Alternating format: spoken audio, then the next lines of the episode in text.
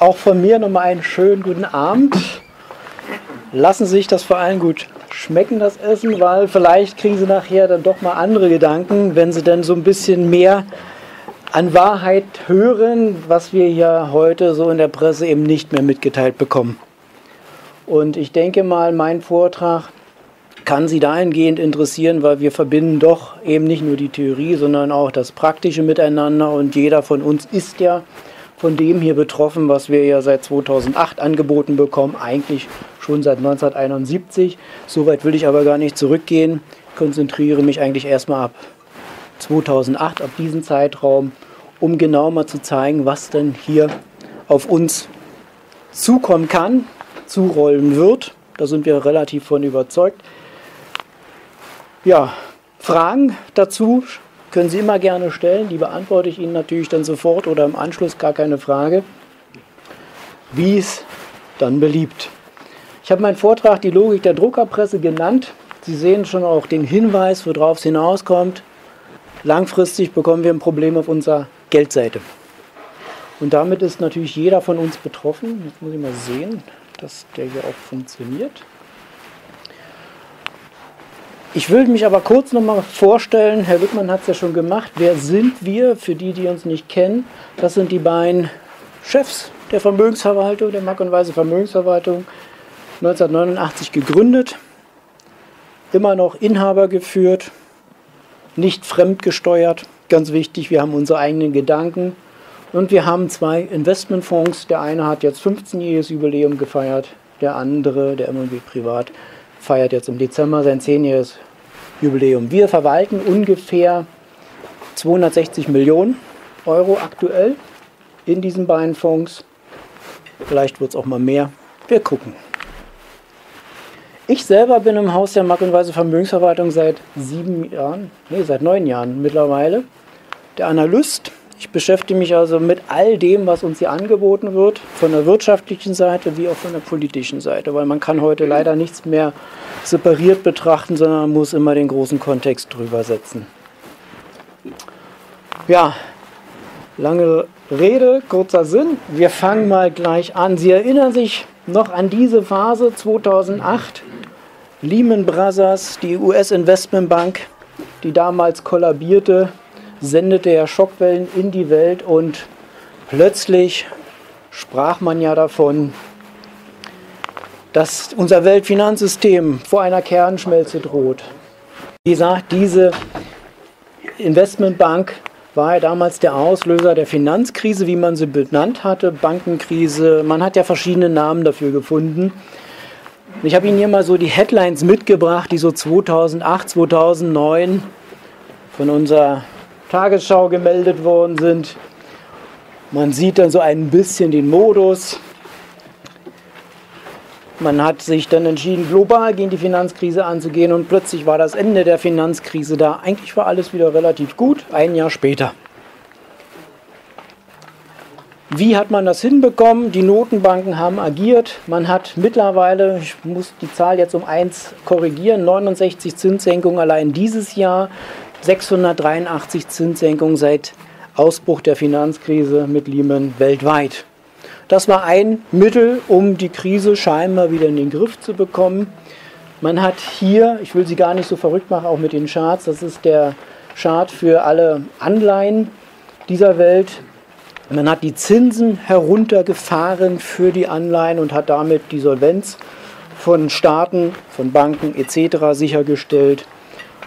Man hat die Aktienkrise, die wir ja hier gesehen hatten, die uns ja in der Marktkapitalisierung auf unter dreißig Billionen zurückgeführt hat, glatt verdoppelt in der Zwischenzeit. Wir sind ja bei fünfundsechzig Billionen, manch einer fühlt sich richtig reich. Die Immobilien machen richtig viel Freude.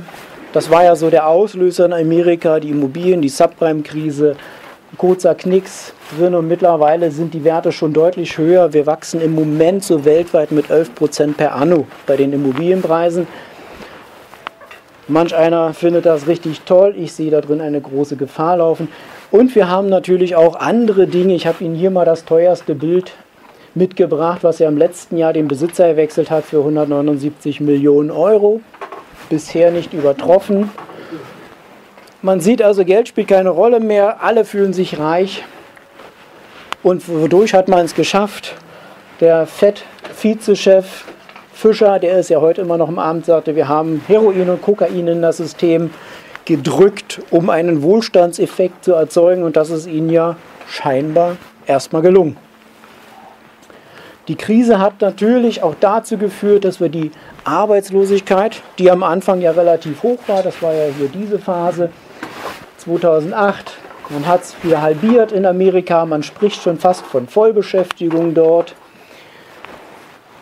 Die F E D-Chefin Yellen ist ja sogar so weit gegangen, dass sie jetzt gerade davon sprach, dass die Wirtschaft in Amerika sogar ja, heiß laufen könnte und sie würde dagegen nichts machen, was auch immer sie da sieht. Aber das ist das, was so momentan ansteht. Also es scheint gut zu laufen. In Europa gehen die Arbeitslosenzahlen auch ein Stück weit zurück. Die E U-Kommission ist wieder mal optimistisch, wie immer. Kleine Risiken sind da, aber grundsätzlich ist alles positiv. China versteht sich immer noch als die Konjunkturlokomotive der Welt. Und in Japan, ja, da wissen wir, ohne Gelddruckprogramme läuft nichts. Aber wenn man immer neue verkündet, dann wird es auch da funktionieren. Das ist deren Ansinn. Aber in der Kompaktheit ist man also der Meinung, grundsätzlich sieht es doch ganz gut aus. Das ist das, was wir hier tagtäglich präsentiert bekommen. Auch in den Nachrichten ist das eigentlich der Tenor. Klar, links und rechts ein paar kleine Konjunkturrisiken, aber grundsätzlich ist die Lage im Griff. Die Notenbanken haben alles in der Mache. Sie wissen, wie es geht. Die Krise hat Helden geboren. Er war der Erste. Ben Bernanke ist ja dann abgelöst worden durch diese zwei Glücksritter. Das sind, wie jetzt auch die Frau Lagarde sagte vom I W F, für mich sind die Zentralbanker die Helden der Krise. Ja, für jeden, der die Sache mit gesundem Menschenverstand betrachtet, der könnte möglicherweise auf die Idee kommen, Voltaire besser zu zitieren. Der sagte nämlich schön, eines Tages wird alles gut sein, das ist unsere Hoffnung. Heute ist alles in Ordnung, das ist unsere Illusion. Und mehr möchte ich vom Prinzip schon gar nicht zu der Propagandaveranstaltung sagen. Das, was uns hier an wirtschaftlichen Daten gebracht wird, erfüllt mit Sicherheit schon große Teile der Illusionen. Schauen wir uns doch mal an, was wir denn heute so für Schlagzeilen sehen. Und wenn Sie da mal drauf schauen, die sind ja seit zweitausendfünfzehn, zweitausendsechzehn gemacht, diese Schlagzeilen, die sind ähnlich wie damals zweitausendacht. Und trotzdem erklärt man uns eigentlich, alles ist im Lot. Helikoptergeld war sogar mal eine Diskussion. Unser E Z B-Chef fand das ein interessantes Konzept. Man hat angefangen, sich seitens der Notenbanken dahin zu begeben, dass man jetzt auch plötzlich Unternehmensanleihen in Europa kauft. Natürlich nur geldpolitisch bedingt, keine Wirtschaftspolitik. Ja, sind das Zeichen dafür, dass die Krise vorbei ist? Lassen wir uns doch mal da hinschauen, was wir dann gesehen haben. zweitausendsieben ist die Welt unter diesem Problem fast zugrunde gegangen. hundertvier Billionen an Schulden lasten damals schon auf die überschuldeten Staaten, Unternehmen und, und Privathaushalte.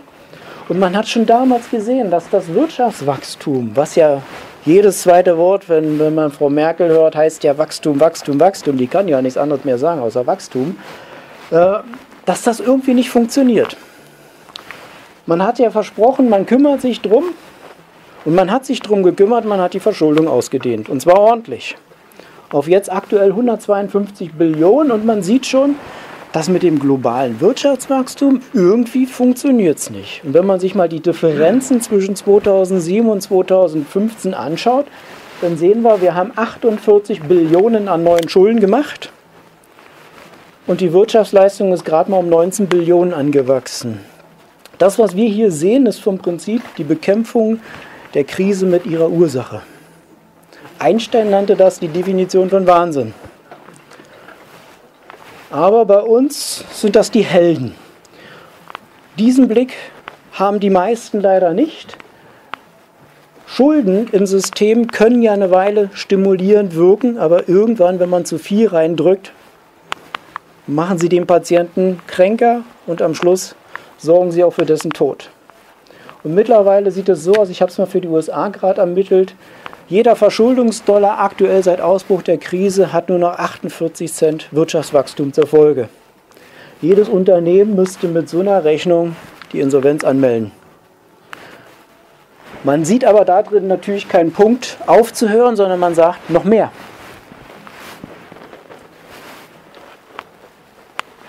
Und das Schöne ist ja, die Leute glauben auch gerne daran, weil wir werden ja nur noch mit diesen Zahlen verrückt gemacht. Man präsentiert uns ja gerne immer dieses. Die Wirtschaftsleistung eines Staates gemessen an dem Bruttosozialprodukt. Daran wird die Schuldentragfähigkeit ausgemacht. Aber haben Sie schon mal irgendwo gesehen, dass ein Bruttosozialprodukt Schulden bezahlen kann?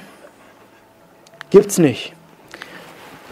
Man sagt ja eigentlich, also in Europa heißt es jedenfalls so, sechzig Prozent Schuldenquote, dann wäre alles im Lot. Bewiesen hat es noch keiner, dass sechzig Prozent die richtige Quote ist. Das ist einfach aus der Luft gegriffen. Man hat einfach so gedacht. Empirisch Beweise geliefert hat man natürlich nicht. Amerika, also könnte sich in der Eurozone nicht qualifizieren, aber wer kann das schon hier? Wenn wir uns aber das mal anschauen, das Bruttosozialprodukt bezahlt gar nichts. Und deswegen können Sie all diese Zahlen da vergessen, die, man, die ich Ihnen da im Vorfeld gezeigt habe, wo es dann immer heißt, die Welt ist verschuldet mit zweihundertfünfundzwanzig Prozent von der Wirtschaftsleistung. Ja, wen interessiert's? fünfhundert Prozent ist auch egal oder tausend. Wichtig sind die harten Fakten dahinter. Und die harten Fakten ist, wie bei jedem Kredit, was ist entscheidend? Das Einkommen. Und beim Staat ist das Einkommen natürlich das Steuereinkommen. Bei uns ist es das, ist der Lohn, Gehalt, was auch immer, Unternehmereinkommen. Und beim Staat das Steuereinkommen. Und wenn man mal diese Relation schon betrachtet, dann wird es schon eklig. Dann sprechen wir nämlich über neunhundert, äh, noch kommt noch, dann sprechen wir ja darüber, dass in Amerika drei Komma zwei Billionen an Steuereinnahmen im letzten Fiskaljahr produziert worden sind. Das Fiskaljahr geht dort immer bis zum dreißigsten September eines Jahres. Dieses hier, diese drei Komma zwei Billionen, das ist ungefähr auch der O E C D-Standard. Ne? Man veröffentlicht immer alles, was der Staat so an Steuereinnahmen generiert. Allerdings ist da ein Posten mit drin, den man immer abziehen muss. Und das sind die Beiträge zur Sozial- und Rentenversicherung. Das sind durchlaufende Posten, das sind keine Steuereinnahmen, aber sie werden obendrauf geschlagen, um die Zahl größer erscheinen zu lassen. Das ist natürlich Kokolores. Der Einzige, der es richtig schön ausweist, ist der Amerikaner. Echt erstaunlich, weil da kann man es tatsächlich finden. Dann müssen sie also schon mal eins Komma eins Billionen abziehen von den Steuereinnahmen. Was übrig bleibt, sind also zwei Komma eins Billionen an Steuereinnahmen, die tatsächlich zur Bezahlung der ausstehenden Schulden zur Verfügung stehen. Und wenn Sie mit diesem Verhältnis arbeiten würden, nämlich mit neunhundertzehn Prozent, da würde manch einer eine Frage stellen, ob das noch gesund ist. Und dieser ganze Schmuh fing in den achtziger Jahren an. Da hat man festgestellt, dass die Steuereinnahmen lange nicht mehr zu den Schulden passen, also hat man sich eine andere Bezugsgröße gesucht. Und das, was einem einfiel, war das Bruttosozialprodukt. Irgendwann kommt die Entfernung zum Mond dazu, um einfach die Verschuldung immer schön aussehen zu lassen. Wichtig ist natürlich eines, klar, die Verschuldung muss nicht in einem Jahr zurückgeführt werden. Na, also pro Jahr ist ja immer nur ein gewisser Anteil fällig. Fakt ist eins, im Moment müssen die Amerikaner von ihren Steuereinnahmen rund zwanzig Prozent benutzen, nur um den Zinsdienst zu leisten. Empirisch ist bewiesen, bei rund dreißig Prozent Steuer, äh, bei rund dreißig Prozent Schuldendienst bei Steuereinnahmen ist der Ofen aus. Dann kann sich ein Staat im Regelfall nicht mehr finanzieren. Also viel Luft haben die Amerikaner nicht mehr. So ähnlich sieht es aber überall in den westlichen Wohlfahrtsstaaten aus. Und wie schlimm das aussieht, das erkennen Sie hier. Ich habe Ihnen das mal auch für die Amerikaner mitgebracht, weil die haben wirklich die besten Historien. Wenn Sie mal überlegen, das ist die Verschuldung seit Gründung der U S A siebzehnhundertneunundachtzig bis zweitausendeins. Das sind also knapp zweihundertzwölf Jahre. In dieser Phase hat man fünf Komma sieben Billionen an Schulden aufgebaut. zweiundvierzig Präsidenten waren dafür zuständig. Einer kam dazu, das war unser Cowboy aus Texas, der Krieg spielen musste im Irak. George Bush hat die Verschuldung in seinen acht Amtsjahren nahezu glatt einmal verdoppelt. Und Sie wissen, da kam noch einer, Obama, yes we can, der hat die Verschuldung aktuell auf neun Komma vierzehn Billionen hochgedreht in seiner Amtszeit. Also auch noch einmal fast verdoppelt. Er hat ja noch ein paar Tage Zeit, bis zum zwanzigsten Januar ist er im Amt. Und das Tempo, was er jetzt in der letzten Woche vorgelegt hat, das ist sportlich. Da sind fast dreihundert Milliarden an neuen Schulden hinzugekommen. Wenn er so weitermacht, packt das. Dann hat er einmal die Verschuldung glatt verdoppelt. Diese Kurve, die Sie hier sehen, bei mir hat man im Mathematikunterricht beigebracht, das ist eine Exponentialfunktion. Das funktioniert eine Weile, aber auf Dauer wird man Schwierigkeiten bekommen. Und hier sehen Sie auch das Geheimnis, warum hier alle immer von Wachstum, wir müssen Wachstum erzielen. Ja, eigentlich geht es nur darum, wir müssen die Schulden ausdehnen, damit hier unten beim Wirtschaftswachstum überhaupt noch was passiert. Wenn dieser Überbau wegbricht, ist hier unten sofort Feierabend. Kenneth Boulding, das wäre eigentlich eine gute Botschaft an alle unsere Politiker, sagte meinen schönen Satz, jeder, der glaubt, exponentielles Wachstum kann unendliche, unendlich lange andauern in der endlichen Welt, ist entweder ein Verrückter oder ein Ökonom. So, wenn wir Obama anschauen, ein Ökonom ist er nicht, bleibt nicht viel übrig, aber so kann man in die gesamte Politik reinschauen. Das ist ein Haufen Verrückter, von nichts eine Ahnung, das Einzige ist das Geld der anderen Leute ausgeben. Und wenn wir uns das mal für Amerika anschauen, weil die werden ja momentan immer noch als diejenigen gefeiert mit dem stärksten Wirtschaftswachstum, sie sind die Helden der Krise, die haben alles richtig gemacht, so heißt es ja permanent und wir müssen uns alle ein Beispiel an denen nehmen. Das hier ist die Erholung seit Ausbruch der Finanzkrise, nach der Finanzkrise sozusagen, seit zweitausendacht. Wir haben die schwächste Erholung ever in Amerika gesehen und das bei der größten Schuldenausdehnung ebenfalls. Das ist beispiellos. Normalerweise wäre das Kündigungsschreiben schon draußen für die Jungs. Aber die dürfen alle weitermachen und Obama gibt ja kluge Ratschläge an Herrn Renzi, er möge doch bitte seinem Beispiel folgen. Also Verschuldung bis zum Abwinken, dann klappt es schon. Dann klappt nur das hier. Und so sieht es in Amerika auch aus. Das war ein Bild aus dem Frühjahr. Da hat man die Konjunkturlokomotiven in, Kanada, in, in Amerika abgestellt. Keine Aufträge mehr da. Und dieser Zug übrigens, der hört hier hinten auf. Keine Aufträge. So, und das, was wir immer gerne sehen, sind ja die ganzen Statistiken, die von den ja, staatlichen Behörden bearbeitet werden. Und ich schaue mir immer gerne diese Statistik an, nämlich die, die den Transport in Amerika abbildet. Und das ist dieser sogenannte Cass-Freight-Index. Und da sehen Sie das hier. Wir haben die schwächsten Transportzahlen in Amerika jetzt im Jahr zweitausendsechzehn. Das harmonisiert, ist ja bestens harmonisch mit diesen abgestellten Lokomotiven.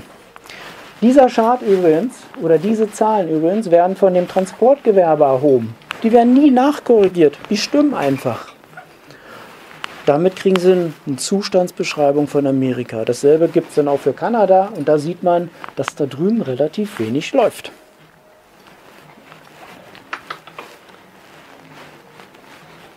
Und so müssen wir uns auch die Verschuldung, äh, die Arbeitslosigkeit anschauen in Amerika. Das war jetzt ein Stück zu weit. Das ist ja das, was wir hier jeden Tag feiern dürfen. Immer erster Freitag im neuen Monat werden ja die... Ups, jetzt hat er das nicht richtig gemacht. Ach, machen wir es mal so. Werden ja uns immer die Arbeitsmarktdaten aus Amerika geliefert, das ist die sogenannte U drei Kennziffer. U drei heißt alle, die bis ein Jahr arbeitslos sind und arbeitssuchend sind. Äh, bis einen Monat. So, diese Zahl steckt da drin. Wenn wir uns die andere anschauen, die U sechs, das sind die, die bis ein Jahr arbeitslos sind und unterbeschäftigt sind, also eine Vollzeitstelle suchen. Da sprechen wir ja schon über knapp zehn Prozent Arbeitslosigkeit. Wird im selben Bericht veröffentlicht, ist aber nie Gegenstand der Diskussion. Und im, an, im selben Bericht erscheint auch diese Zahl da oben. nämlich, das nennt sich Not in Labor Force. Das sind alle diejenigen, die im erwerbsfähigen Alter sind, zwischen sechzehn und vierundsechzig, die aber angeblich dem Arbeitsmarkt im Moment nicht zur Verfügung stehen. Wenn wir die nämlich alle mit reinrechnen, diese Methodik ist nämlich seit den achtziger Jahren beendet worden, sprechen wir in Amerika über dreiundzwanzig Prozent Arbeitslosigkeit. Das ist das realistische Bild, was uns Amerika liefert. Und das können Sie hier auch nochmal schön sehen. Das sind all die Leute, die angeblich ohne Erwerbseinkommen auskommen. Es sind also jetzt aktuell vierundneunzig Millionen, die kein Einkommen generieren, plus die acht Komma fünf Millionen, die offiziell arbeitslos sind. Bei dreihundertzwanzig Millionen Einwohnern in Amerika sind also ist jeder Dritte ohne Einkommen unterwegs. Die können da die Dollars vom Baum pflücken und damit überleben. Oder auch nicht. Logische Erklärung sehen Sie hier, das sind die Wirtschaftswachstumsdaten, jährliche Veränderungsrate. Jeder Charttechniker würde sagen, das ist ein Griff in ein fallendes Messer, Finger weg. Und das ist auch die Botschaft, die wir aus Amerika bekommen. Nichts geht.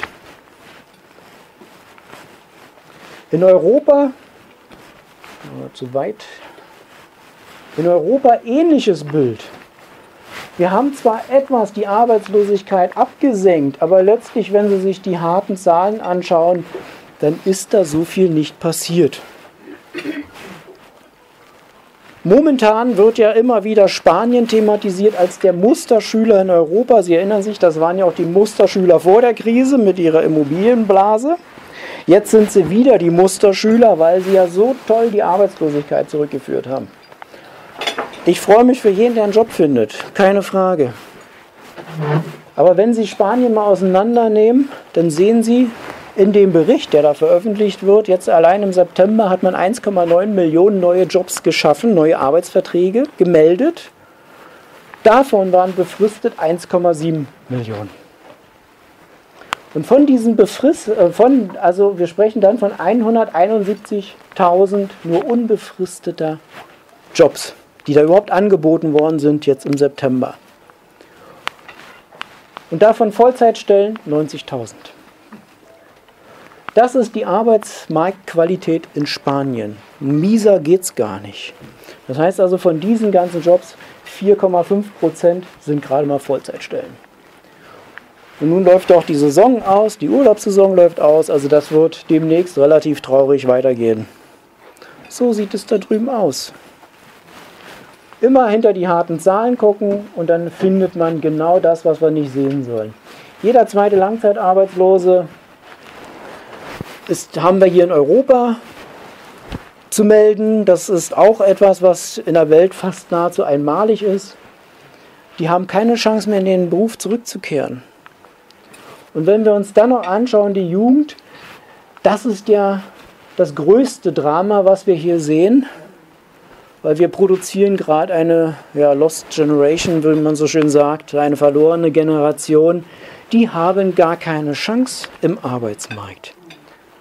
Wenn sie aus ihrem Studium kommen, im besten Fall Generation Praktikum und das war's. Und wer sich diese Arbeitslosigkeit der Jugendlichen anschaut, das ist ein Desaster. Anders kann man es nicht nennen.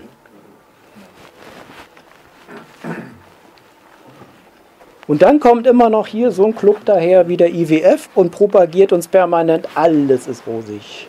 Er propagiert ja permanent, das sind immer seine Prognosen, die er abgibt. Jedes Jahr dürfen Sie die lesen, wie toll das immer ist. Immer am Jahresende kommt die Prognose für das kommende Jahr. Und die schwarze Linie ist die bittere Realität. Nichts hält von den Prognosen, die man da veröffentlicht. Und das können Sie auch jetzt im laufenden Jahr sehen. Wir haben schon vier Anpassungen gesehen im laufenden Jahr. Man muss ständig revidieren, aber das ist Teil des Spiels. Hoch ansetzen, immer wieder ein bisschen runter revidieren, ein paar Prozentzahlen melden, keine absoluten Zahlen, damit die Leute sich ja nicht erschrecken, weil Prozente kann man relativ schlecht vergleichen. Absolute Zahlen wären ja verheerend, wenn man damit operieren müsste. Und so sieht es dann auch aus. Das hier ist das Weltwirtschaftswachstum momentan auf drei Komma eins Prozent runter revidiert. Der Welthandel hat sich glatt einmal halbiert in den letzten paar Jahren in seiner Prognose und das geht weiter abwärts. Warum geht es abwärts? Weil die Unternehmen eines begriffen haben. Und da sind wir schon wieder bei der Krise selbst. Man stand zweitausendacht vor dem Scherbenhaufen seiner Überkapazitäten, die wurden nie bereinigt. Also was macht ein Unternehmen, wenn es heute Gewinne macht? Man trägt die Gewinne nach Hause, aber investiert nicht, weil die Investitionsquote der Unternehmen sind momentan zwei Komma vier Prozent von den Gewinnen. Schlimmer geht's nimmer. In Amerika sieht es ähnlich aus. Es gibt hier kaum noch Unternehmer, die investieren. Warum auch? Weil die wissen natürlich dasselbe wie ich. Die sehen hohe Arbeitslosigkeit, die sehen eine nicht vorhandene Nachfrage. Warum dann investieren? Vor allem, wenn die Kapazitäten noch nicht ausgelastet sind. Also was machen die Unternehmen? Financial Engineering heißt das Zauberwort. Man kreiert Gewinn und den verteilt man dann im Unternehmen. Und am besten macht man das, indem man die Verschuldung aufbläht, um Dividenden zu zahlen oder Aktien zurückzukaufen. Und das ist der aktuelle Stand für Amerika. Die amerikanischen Unternehmen waren nie so hoch verschuldet wie aktuell in ihrer Historie. Und viele denken immer, wenn ich eine Aktie kaufe, habe ich einen Sachwert. Na, sollte man genau hinschauen, was man kauft. Ein Finanztitel oder ein Sachwert. Und das ist besonders bitter. Hier sehen Sie nämlich den Teil, diese hundert Prozent, das ist die Linie, die überschritten ist, oberhalb der Gewinne, die man erwirtschaftet im Unternehmen. Dieser Part ist alles Verschuldung für Aktienrückkäufe und für Dividendenausschüttung. Und jedes Mal, wenn das aufgetreten ist, hier zweitausendsechs, zweitausendsieben, kam es zu entsprechenden Konjunktureinbrüchen. Das ist eine völlige Übertreibung, eine Blase, und die wird auch weitergeführt werden. Wir haben jetzt weltweit die Unternehmen mit einer Verschuldung von fünfzig Billionen U S-Dollar laufen. Und Standard und Poor's hat gesagt, bis zum Jahr zweitausendneunzehn werden die Unternehmen sich auf einundsiebzig Billionen weiter verschulden. Da sollte einem als Aktionär Angst und Bange werden. Weil das ist keine gesunde Entwicklung, vor allem wenn man sieht, dass die Weltwirtschaft konjunkturell nach einem kurzen Sprung, nachdem man ja da riesige Konjunkturprogramme initiiert hat, jetzt weiterhin abdriftet. Da ist mit Unternehmensgewinn nicht allzu viel. Und das sehen wir ja vielerorts, dass also Schulden gemacht werden müssen, um Dividenden und Aktienrückkäufe zu bezahlen. Letztlich kann man nur eines feststellen, wenn wir uns die Geldpolitik und auch die politischen Entscheidungen anschauen, sie wirken nicht. Warum? Das war ja auch mal auf dem hundert Schilling Schein drauf. Politische Macht vermag das ökonomische Gesetz niemals außer Kraft zu setzen. Die können da auf und nieder springen. Die Wirtschaft organisiert sich anders. Und insofern können wir mit der Planwirtschaft, die uns hier heute begegnet, relativ wenig Erfolg erwarten. Und er hier ist ja der große Held nach wie vor, Keynes. Und man muss eines nur wissen. Das, was Keynes geschrieben hat, ist nicht neu, und das, was daran neu ist, ist falsch. Nicht die Bereitschaft zu Ausgaben schafft Wohlstand, sondern die Bereitschaft zu arbeiten. Das haben viele vergessen. Ne? Weil unser Geschäftsmodell seit neunzehnhunderteinundsiebzig heißt ja über Kredit und Konsum zu Wohlstand und nicht mehr über Ersparnis und Arbeit. Letztlich ist dieses Beharren an ein gescheitertes Geschäftsmodell, weil anders kann man es ja nicht nennen, auch der Weg in die komplette Überschuldung.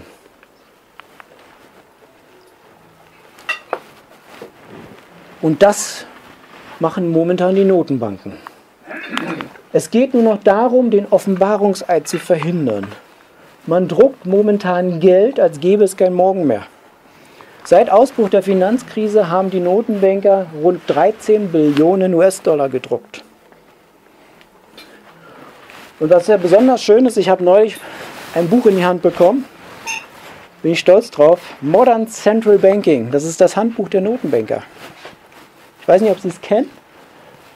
Ich bin froh, dass ich die Kontakte hatte, weil auf der ersten Seite steht Folgendes.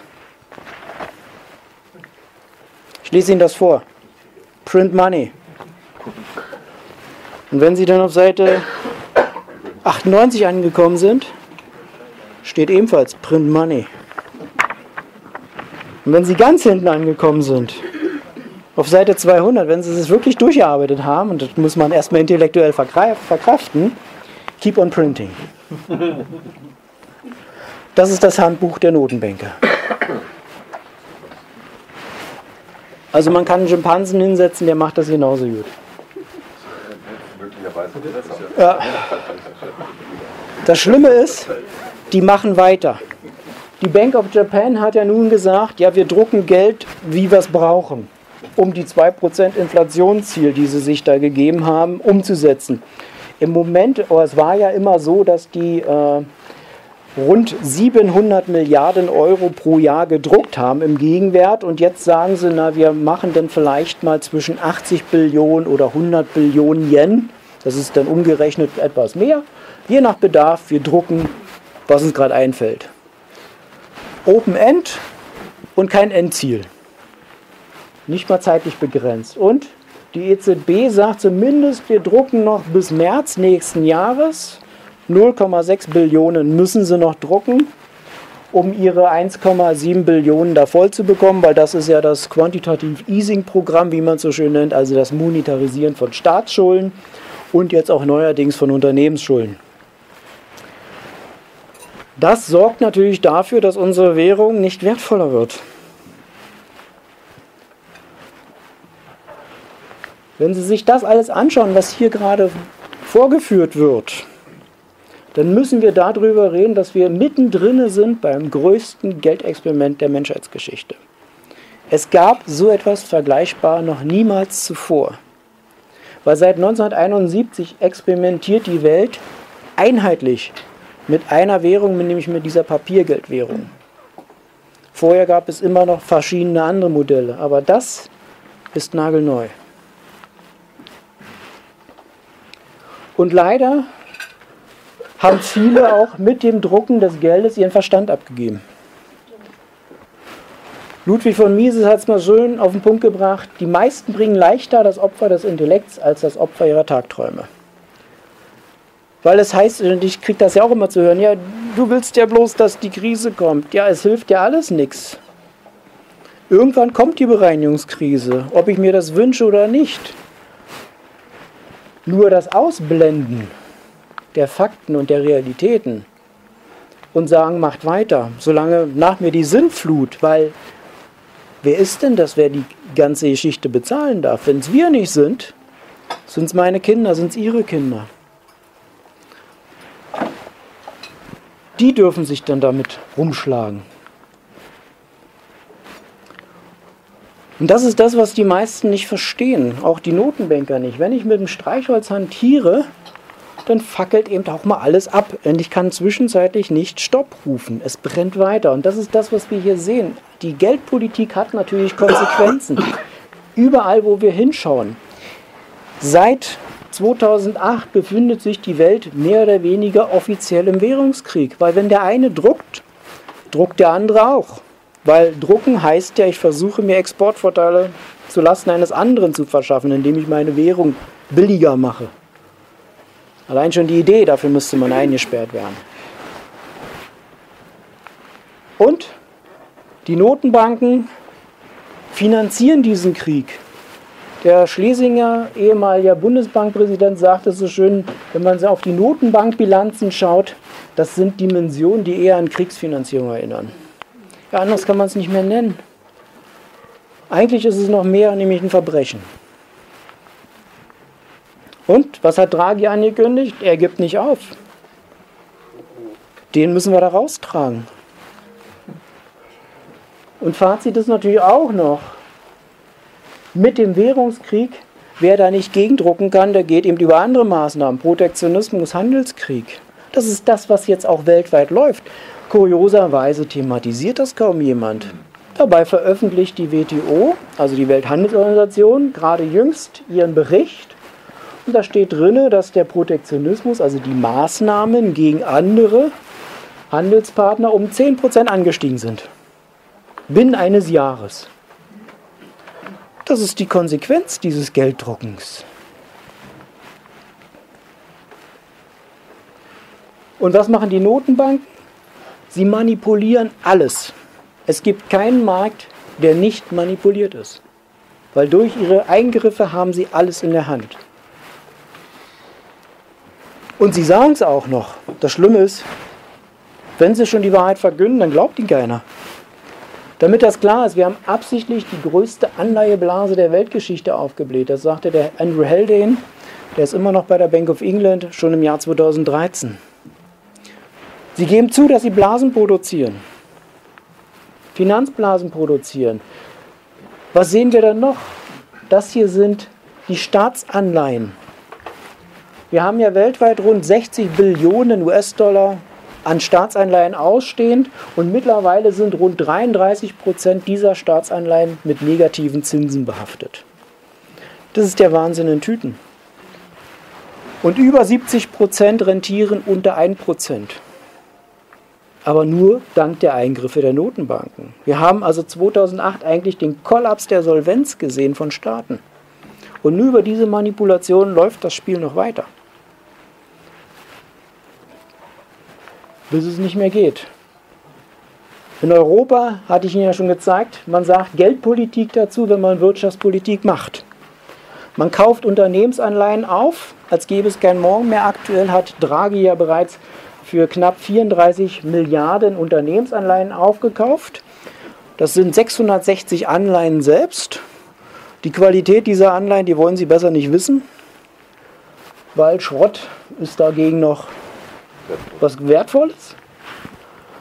Also in großen Teilen zumindest. Das will man nicht haben. Und er hat dafür gesorgt, dass selbst bei den Unternehmensanleihen mittlerweile rund sechshundert Milliarden bei Unternehmensanleihen negativ rentieren. Das ist die völlige Absurdität des Geldsystems. Der Schuldner bekommt fürs Schuldenmachen noch Geld. Unglaublich. Und alle finden es toll. Manch einer sagt dazu, es ist die neue Normalität. Ich sage, der hat nur neu eine an der Klatsche. Das ist alles. So, und was sehen wir dann noch? Hier werden auch noch von Leuten der Notenbank, weil ich sagte, die manipulieren alles. Die kaufen auch Aktien wie die Geisteskranken. Nicht nur die Schweiz, die Schweizer Notenbank. Ich meine, es ist ja ein cleveres Geschäftsmodell. Mit Geld, was vorher nicht da war, was man am P C erzeugt, geht man shoppen.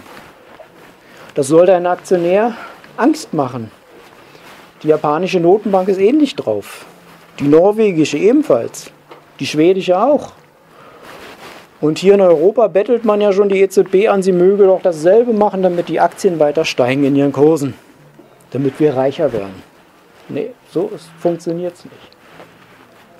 Tatsache ist eines, die Notenbanken haben sich hier in eine Rolle begeben, wo sie besser nicht drin sein sollten.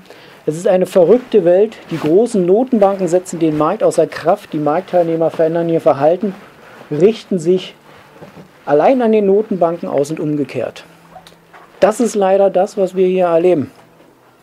Die Notenbanken können gar nicht mehr. Sie können nur noch tiefer in dem Loch buddeln, in dem sie schon drin sind und hoffen, dass sie auf der anderen Seite rausfallen.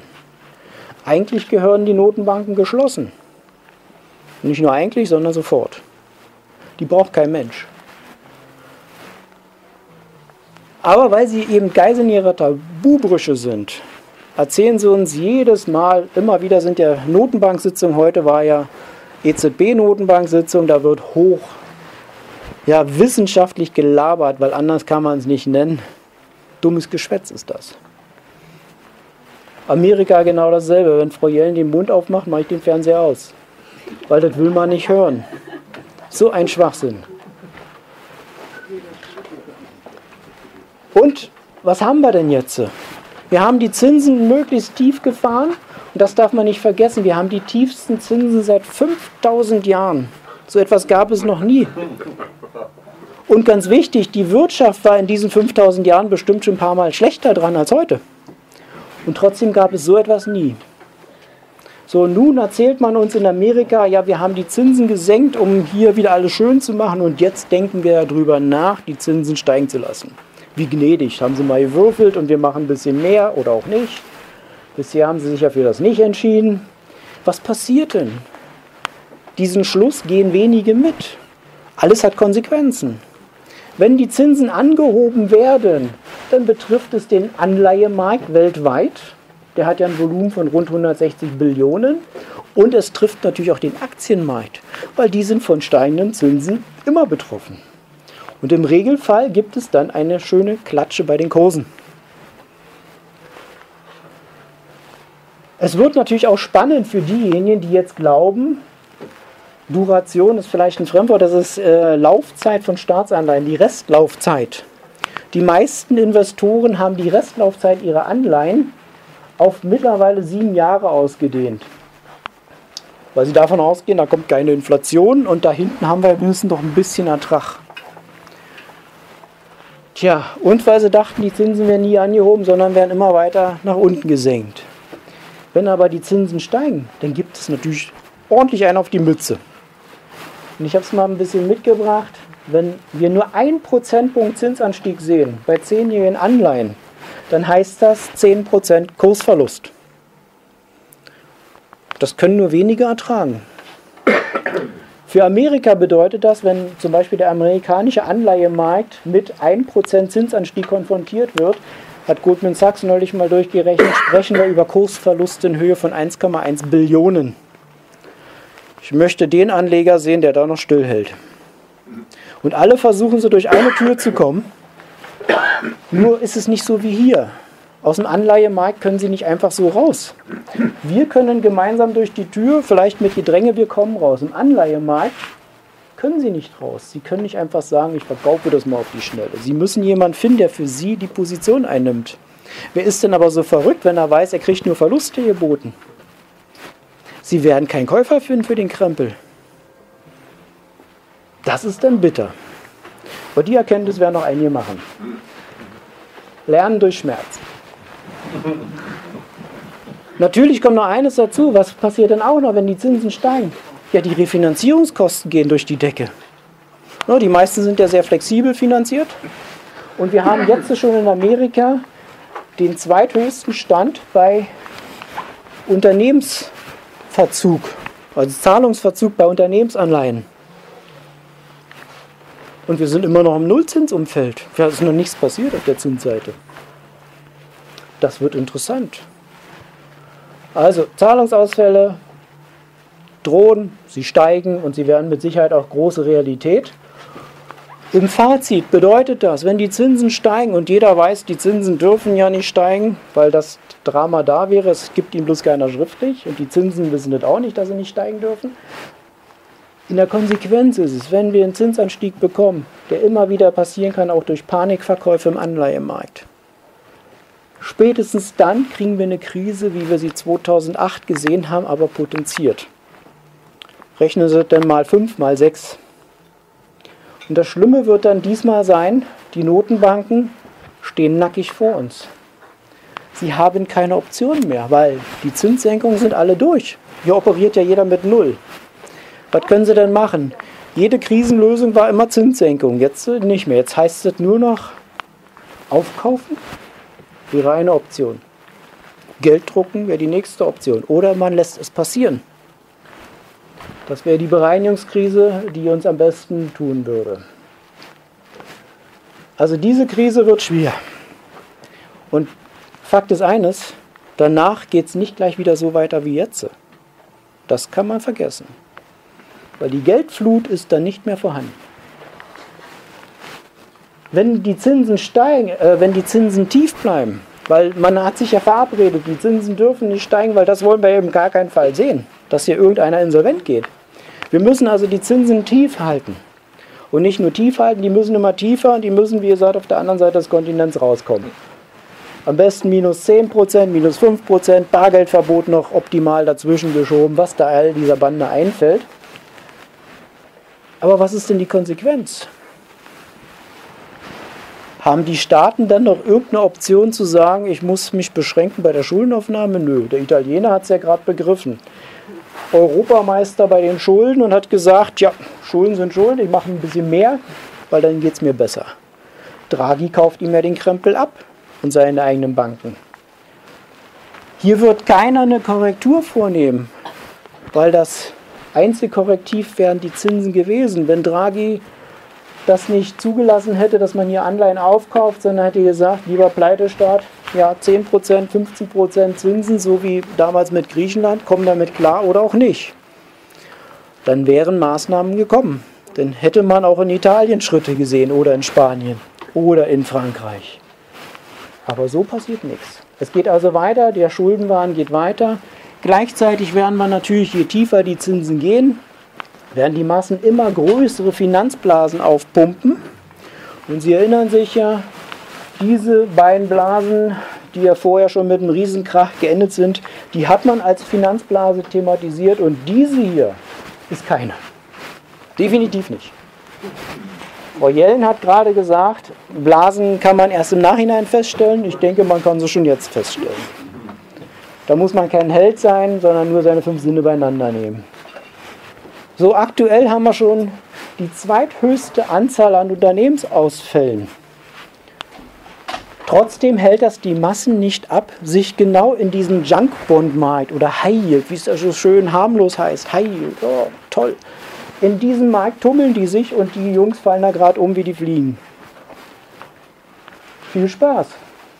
Und im Regelfall fängt in diesem sogenannten Ramschanleihemarkt, weil nichts anderes ist es, fängt die Krise an.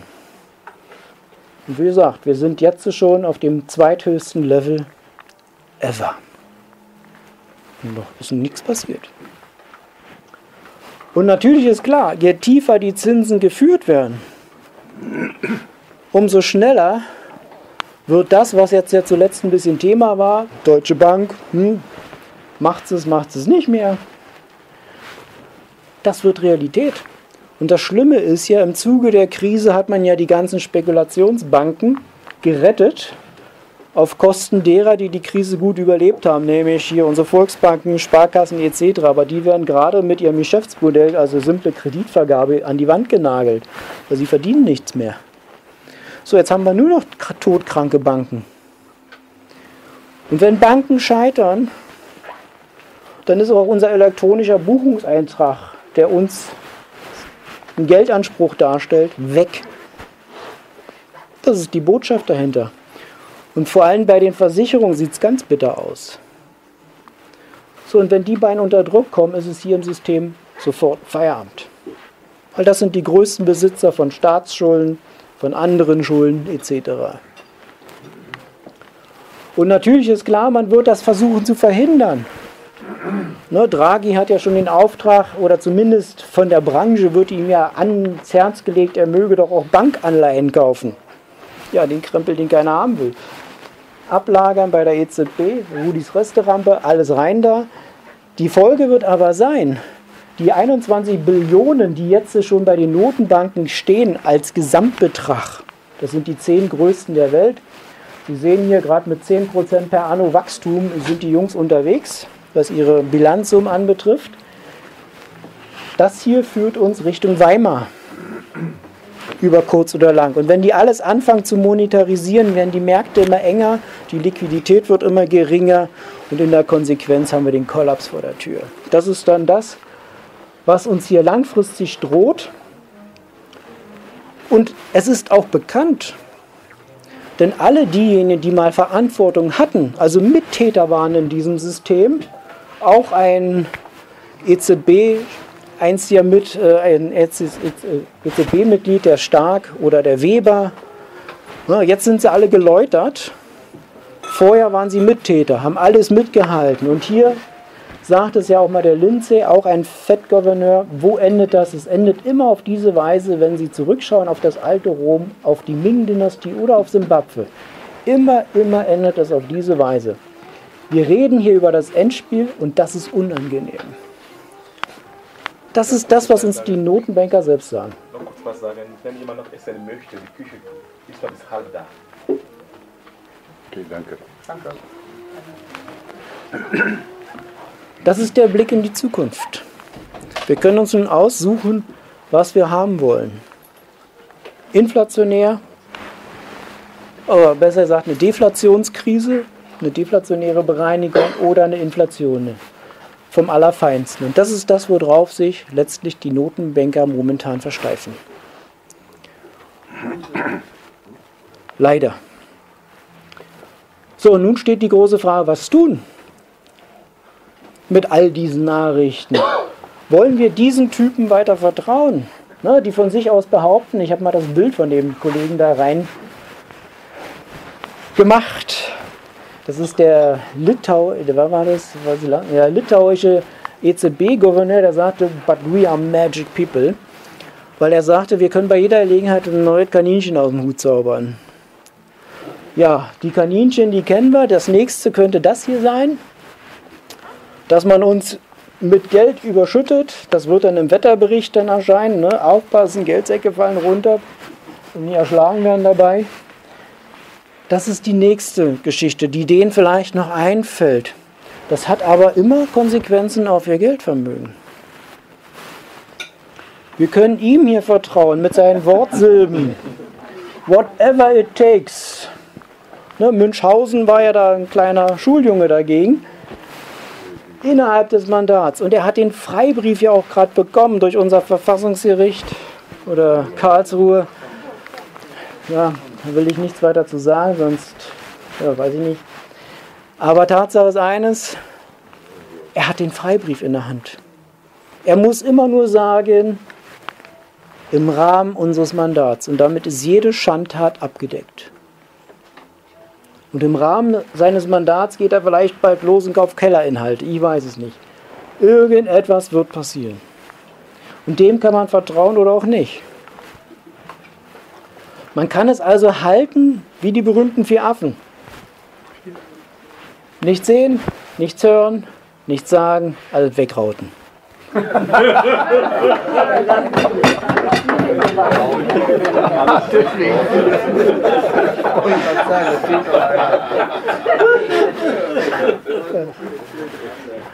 Wenn man aber dieses hier macht, dann sollte man auch wissen, und das ist das, was ich ja schon die ganze Zeit versucht habe, Ihnen zu sagen, eines Tages wird man offiziell zugeben müssen, dass das, was wir Real- Wirklichkeit getauft haben, eine noch größere Illusion als die Welt des Traumes ist.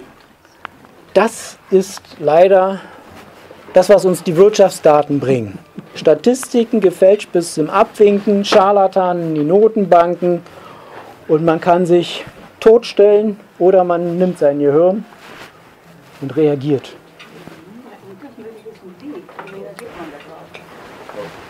Da kommt's. Wie reagiert man da drauf? Wenn wir also schon angesagt bekommen, und nichts anderes tut ja ein Herr Draghi, er sagt ja, er ist der Meinung, er müsse uns zwei Prozent Inflation anbieten. Also Kaufkraftverlust jährlich. Und im Übrigen, diese zwei Prozent Kaufkraftverlust sind Geldwertstabilität. Für denjenigen, der es nicht versteht. So funktioniert Propaganda. Ne? Also zwei Prozent wegschneiden ist Stabilität. Und nur dann fühlen die sich wohl. Der Draghi hat überhaupt keinen Auftrag. Der einzige Auftrag, den die E Z B hat, ist Geldwertstabilität. Diese zwei Prozent, die ja hier alle so, alle Notenbanker vor sich rumtragen, als vermeintlich das Beste, was uns passiert. Neulich hat der I K B-Chef im, im Spiegel geschrieben, hurra, die Inflation kommt. Ja. Was will man dazu noch sagen? Wir müssen uns also freuen, dass unser Geld immer weniger wert wird. Er hat keinen Auftrag dazu. Man hat sich selber diese zwei Prozent definiert. Schriftlich hat er den Auftrag nicht. Aber alle Welt glauben, das wäre sein Auftrag. Ist es nicht. Also insofern, kein Problem. Insofern wissen wir also, diese Notenbanker und ihre Maßnahmen sind nur darauf abgestellt, unser Geld zu entwerten, mittelfristig und langfristig zu zerstören. Bleibt also die Option, was mache ich? Anlegen in Sachwerte, könnten wir Aktien kaufen, wir können uns in den überteuerten Immobilienmarkt stürzen, wir könnten Diamanten kaufen, Bilder kaufen, was uns gerade so vor die Flinte kommt, oder wir gehen erstmal dahin, was seit fünftausend Jahren Geld ist, nämlich Gold. Dazu möchte ich ein paar Sätze sagen. Weil Gold ist nämlich die einzige Währung, die dem Papiergeldsystem gegenübersteht. Wenn wir mal nur bei den Währungen erstmal bleiben. Und Alan Greenspan, damals sechsundsechzig, da war er noch ein junger Kerl und noch bei Verstand, hat er ein schönes Zitat geschrieben, ne? Gold repräsentiert noch immer die höchste Zahlungsform der Welt. Deutschland konnte neunzehnhundertvierundvierzig während des Krieges nur mit Gold Materialien kaufen, Papiergeld wird in Extremis von niemandem entgegengenommen. Gold wird dagegen immer angenommen. So manch einer zweifelt an dieser Richtigkeit der Aussage. Deswegen habe ich Ihnen mal hier so eine Handvoll Bolivar mit reingekopiert. Weil das, was wir da gerade sehen, ist Venezuela. Und wie finanziert sich Venezuela im Moment am Markt? Über Goldverkäufe. Das Einzige, was sie haben. Ja, das geht nicht mehr so richtig. Die Ölfirma, die größte, droht gerade zu kollabieren. Aber sie verkaufen Gold. Venezuela ist momentan noch mit dem Restbestand, den sie haben, der vierundzwanzig, die vierundzwanzig größte Notenbank, was den Goldbestand anbetrifft, in dem Ranking. Ja, und jeden Monat wird es ein bisschen weniger. Aber hier sieht man, so kann man sich finanzieren. Und wir brauchen auch nur in die deutsche Geschichte schauen. Dann wissen wir auch, was passiert, wenn Herr Draghi und Konsorten tatsächlich das bekommen, was sie sich wünschen, nämlich Inflation. Und Inflation kann man nicht steuern, weil wo die Geldentwertung ansetzt, weiß man nicht. Momentan sehen wir sie in den Vermögenspreisen. So wie sie in die Güterpreise reinkommen, unser tägliches Leben tangieren, dann wird es möglicherweise rasend schnell. Und schauen Sie nur mal in der Zeit zwischen neunzehnhundertdreiundzwanzig und neunzehnhundertvierundzwanzig, wie da innerhalb kürzester Zeit die Währung implodiert ist. Sprich, man musste immer mehr bezahlen für eine Unze Gold. Und was ist geblieben? Das hier wurde am Schluss alles wertlos ausgebucht. Die Unze Gold ist aber immer noch da.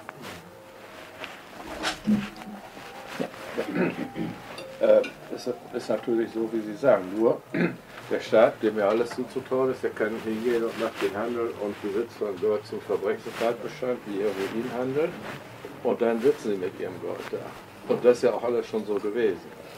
Ja. Ja, genau. Die Frage habe ich erwartet und fast schon provoziert, gar keine Frage. Ähm, Sie sprechen das natürlich richtig an. Ein Goldverbot, ein Goldbesitzverbot waren ja immer wieder mal da. Ein Goldbesitzverbot hatten wir in Amerika. Das währte ja auch relativ lange, ein paar Jahrzehnte. Und Sie wissen, den Amerikanern wurde damals angeboten, unter Roosevelt wurde ja dieser Act veröffentlicht, wer mehr als fünf Unzen Gold besitzt und damit erwischt wird, darf zehn Jahre in den Bau. Und im Übrigen, alles, was darüber hinausgeht, ist abzuliefern. Tatsächlich abgeliefert wurden in Amerika nur dreißig Prozent des umlaufenden Goldes. Der Rest ist nie aufgetaucht. Hm. Naja, äh, der entscheidende Punkt ist doch der, plötzlich hatte der Igel, so heißt ja die Währung da in Amerika, die Goldmünze früher, ein Loch und hing an der Kette. So, da war es ein Schmuckstück. Versuchen Sie mal über den Schwarzmarkt zu gehen. Sie müssen, wenn Sie ein Goldbesitzverbot durchdrücken wollen, richtig durchdrücken wollen, dann müssten Sie es so machen wie Hitler. Der hat es ja auch gemacht. Sie müssten die Leute antreten lassen, Zahngold rausholen, Eheringe abschneiden, P Cs abliefern, weil da ist auch ein Hauch von Gold drauf, Autos abliefern, überall, wo Gold drin ist. Sie müssten also den Goldmarkt komplett tot machen. Das wird Ihnen nicht gelingen. Sie müssten sich also in der Reihe eines Despoten stellen. Und die allerwichtigste Botschaft, wann wurde denn Gold verboten? Im Regelfall immer am Ende eines Goldstandards. Gold war vorher offizielles Zahlungsmittel. Es war in der Bevölkerung verteilt und wurde dann durch einen Willkürakt verboten. Man wurde gezwungen, abzuliefern, weil der Staat wusste, jeder hatte es. Wo sind wir denn heute? Wir sind in einem Papiergeldsystem unterwegs. Wem wollen Sie denn heute Gold verbieten, wo Sie nicht mal wissen, wo das ist? Wir sprechen hier in Deutschland, laut Steinbeiß, die haben mal so eine Studie veröffentlicht, über einen Gegenwert von rund fünfhundertfünfzig Milliarden Euro in Gold bei den Deutschen. Dazu kommt noch ein bisschen Silber. Gerade hat die Bundesbank uns vorgerechnet, die Deutschen haben fünf Komma vier Billionen an Finanzvermögen Und dann kommen nochmal rund, ja, jetzt mit den Preisanstiegen würde ich lügen, fünf Komma fünf bis sechs Billionen an Immobilienvermögen dazu. Und nun frage ich Sie, wo konfisziert man schneller und effektiver? Genau. Zum Beispiel. Man muss doch bloß in die Geschichte reinschauen. Deutschland hat es doch immer bewiesen. Wir hatten achtundvierzig die Währungsreform, zweiundfünfzig kam der Lastenausgleich. Ist da irgendein Goldbesitzer verhaftet worden? In der amerikanischen Besatzungszone war Gold übrigens verboten. Und trotzdem ist der Handel mit Gold abgewickelt worden. Wie hat man aber die Goldbesitzer erwischt? Man hat sie erwischt, nämlich dann, wenn sie angefangen haben zu investieren. In diesen vier Jahren Aufbauzeit, wo die Unternehmen gekauft haben oder gegründet haben, also ihr Gold produktiv haben wirken lassen. Dann kam der Staat irgendwann und hat gesagt, und jetzt schöpfe ich mal ab. Ja, aber heute kann man ja durch Computer alles nachschauen. Wenn Leute sich Gold kaufen, macht das über irgendeine Institution, eine Bank. Das ist alles nachvollziehbar. Wo kaufen Sie Ihr Gold? Nein,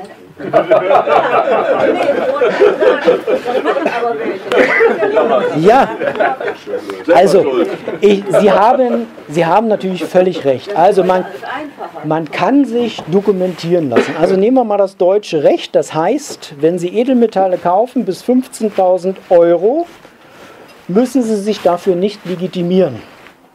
Rein theoretisch, bis fünfzehntausend Euro. Pro Kopf. Pro Kopf. So.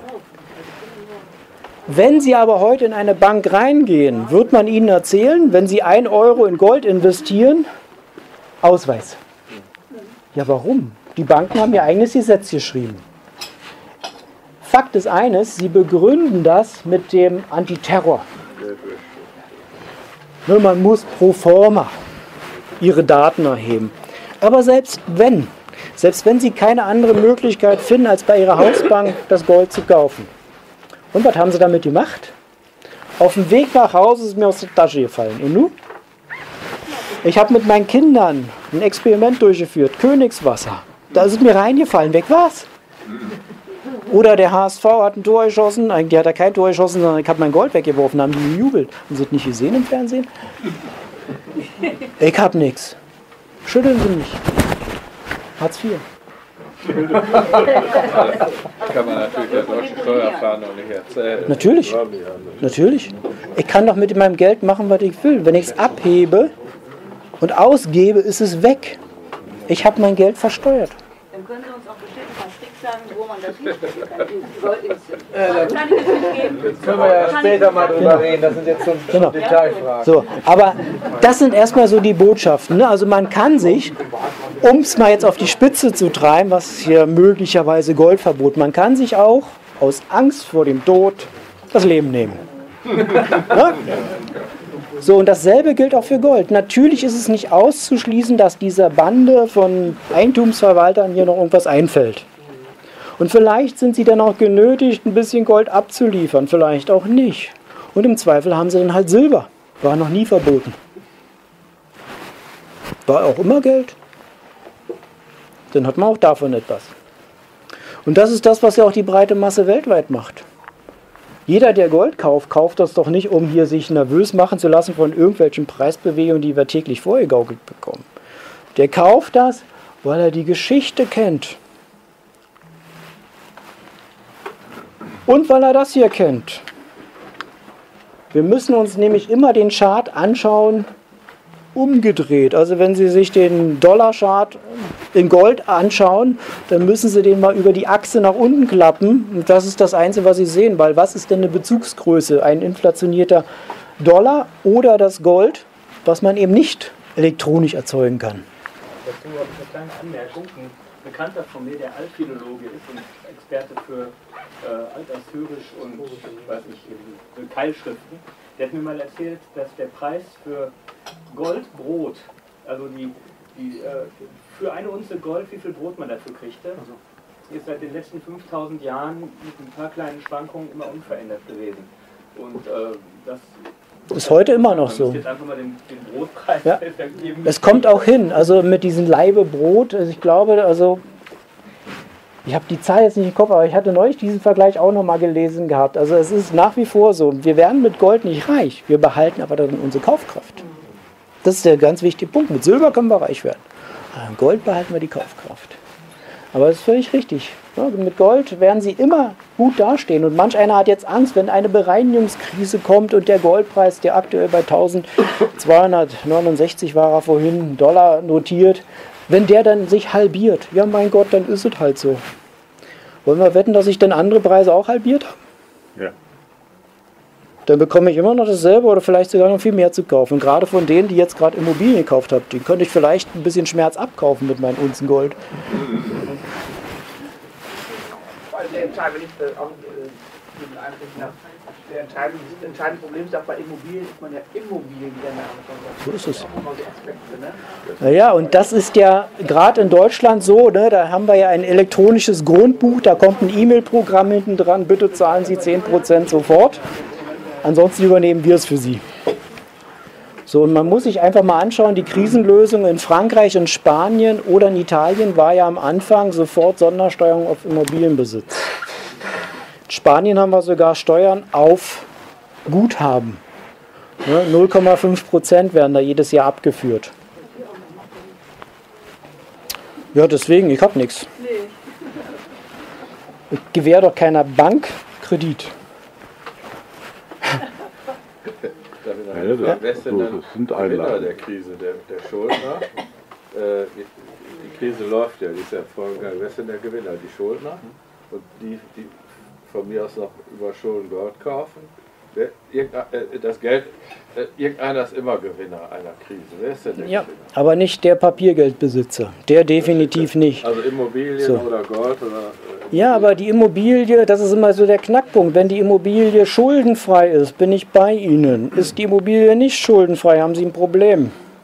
Und wir müssen uns dann nur mal die hochinflationären zwanziger Jahre in Deutschland anschauen. Da gab es dann nach der Hyperinflation eine sogenannte Hausgewinnausgleichssteuer. Und dann hat man alle diejenigen, die im Vorfeld sich glaubten, eine Immobilie kaufen zu müssen und der, der Kredit wird weginflationiert, zur Kasse gebeten. Und danach waren sie wieder befreit von ihrem Eigentum. So, so funktioniert es. Im Osten hat man es genauso gemacht. Ne? Da waren die Mieten eben halt festgenagelt, die Nebenkosten waren durch die Decke und dann heißt es, Eigentum verpflichtet, was, du kannst die Hütte hier nicht mehr betreiben, muss ich sie dir abnehmen. Tut mir leid. Steht auch im Grundgesetz drin, ne? Eigentum verpflichtet, und wir wissen ja, unsere Eigentumsverwalter haben ja schon so die Idee, dreißig Prozent über alles.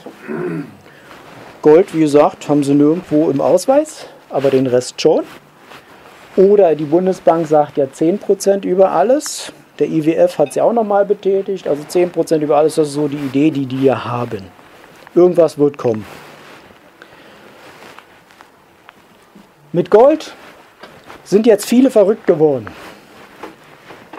Weil ich sagte ja schon, man kann sich von den Preisen verrückt machen lassen, die wir da angeboten bekommen. Wir müssen immer unterscheiden zwischen den Preisen, die wir am Fernsehen sehen, und dem, was eigentlich normalerweise durch Angebot und Nachfrage als Preis entsteht. Tatsache ist eines, wir haben ein riesiges Derivate-Casino auf Gold zu sitzen. Derivate sind ja Ableitungen auf das Physische, was man aber nicht besitzt. So, und dieser Berg, der ist gigantisch.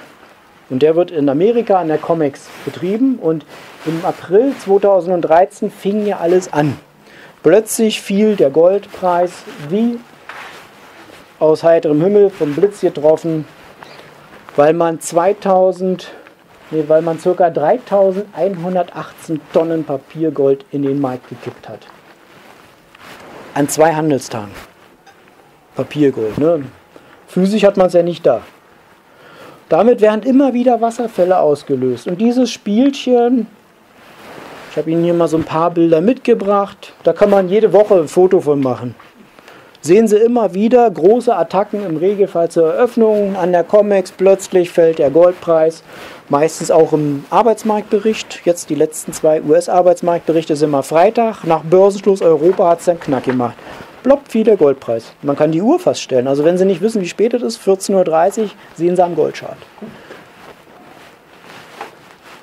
Dann sollte man es also am besten kaufen. Ja dann, vierzehn Uhr dreißig. Dann, dann, wenn die Amerikaner ihren Guten-Morgen-Gruß abschicken. Ne? Weil die Jungs haben natürlich ein großes Interesse daran, dass Gold nicht als Konkurrent zu ihrem Papier auftritt. So, und das hier war übrigens jetzt hier im Oktober die größte Attacke seit zweitausendelf. die wir da gesehen haben am vierten Man hat knapp tausend Tonnen Papiergold in den Markt gekippt, natürlich unlimitiert, um den möglichst schlechtesten Preis zu erlösen. So verkauft man ja heute. Ja, Untersuchung gibt es da natürlich keine. Wir wissen jetzt, die Deutsche Bank ist ja fällig gewesen wegen Goldpreismanipulation. Wegen Silbermanipulation hat sie jetzt achtunddreißig Millionen bezahlen dürfen. Ja, Verbrechen lohnt sich, weil anders kann man es nicht nennen, weil die Gewinne werden ja nicht abgeschöpft. Und das, was an Strafe kommt, sind Peanuts, das ist Portokasse. Nicht mal die, richtig, Portokasse. Aber es wird eben weiter manipuliert, davon kann man sich verrückt machen lassen. Oder man sagt, na, ey, super, haben Sie mir das Zeug billig gemacht, ich habe hier so ein Bündel Papier, tausche ich ein.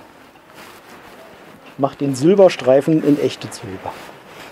So, und viele kriegen ja Panik, ne, und sagen sich, Mensch, der Goldpreis bringt ja nur Verluste. Gucken wir doch mal nach, was hat er denn wirklich an Verlusten gebracht? Mal fünfzehn Jahre, das ist ja durchaus ein Investorenleben. So viel kann man ja an der Börse mal dabei sein. Also ich bin jetzt fünfzig, ja, so lange bin ich schon mindestens dabei.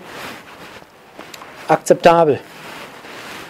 Das waren die wirklichen Verluste per anno jeweils. Und das sind die Gewinne. So, also wer wirklich nur denkt, man kann Verluste machen, ne, der ist doch falsch aufgehoben. Oder wer eben so sagt, okay, so. Aber wie gesagt, das sind nur Papierbewertungen. Der Wert des Goldes wird anders definiert. Das ist nur der Preis. So, die Manipulation hält ja manch einen ab und sagt, nee, dann gehe ich nicht an diesen Markt. Er hat Ihnen aber gesagt, der gesamte Markt, egal wo Sie hingehen, ist manipuliert. Die Immobilienmärkte sind manipuliert durch den künstlich tiefen Zins.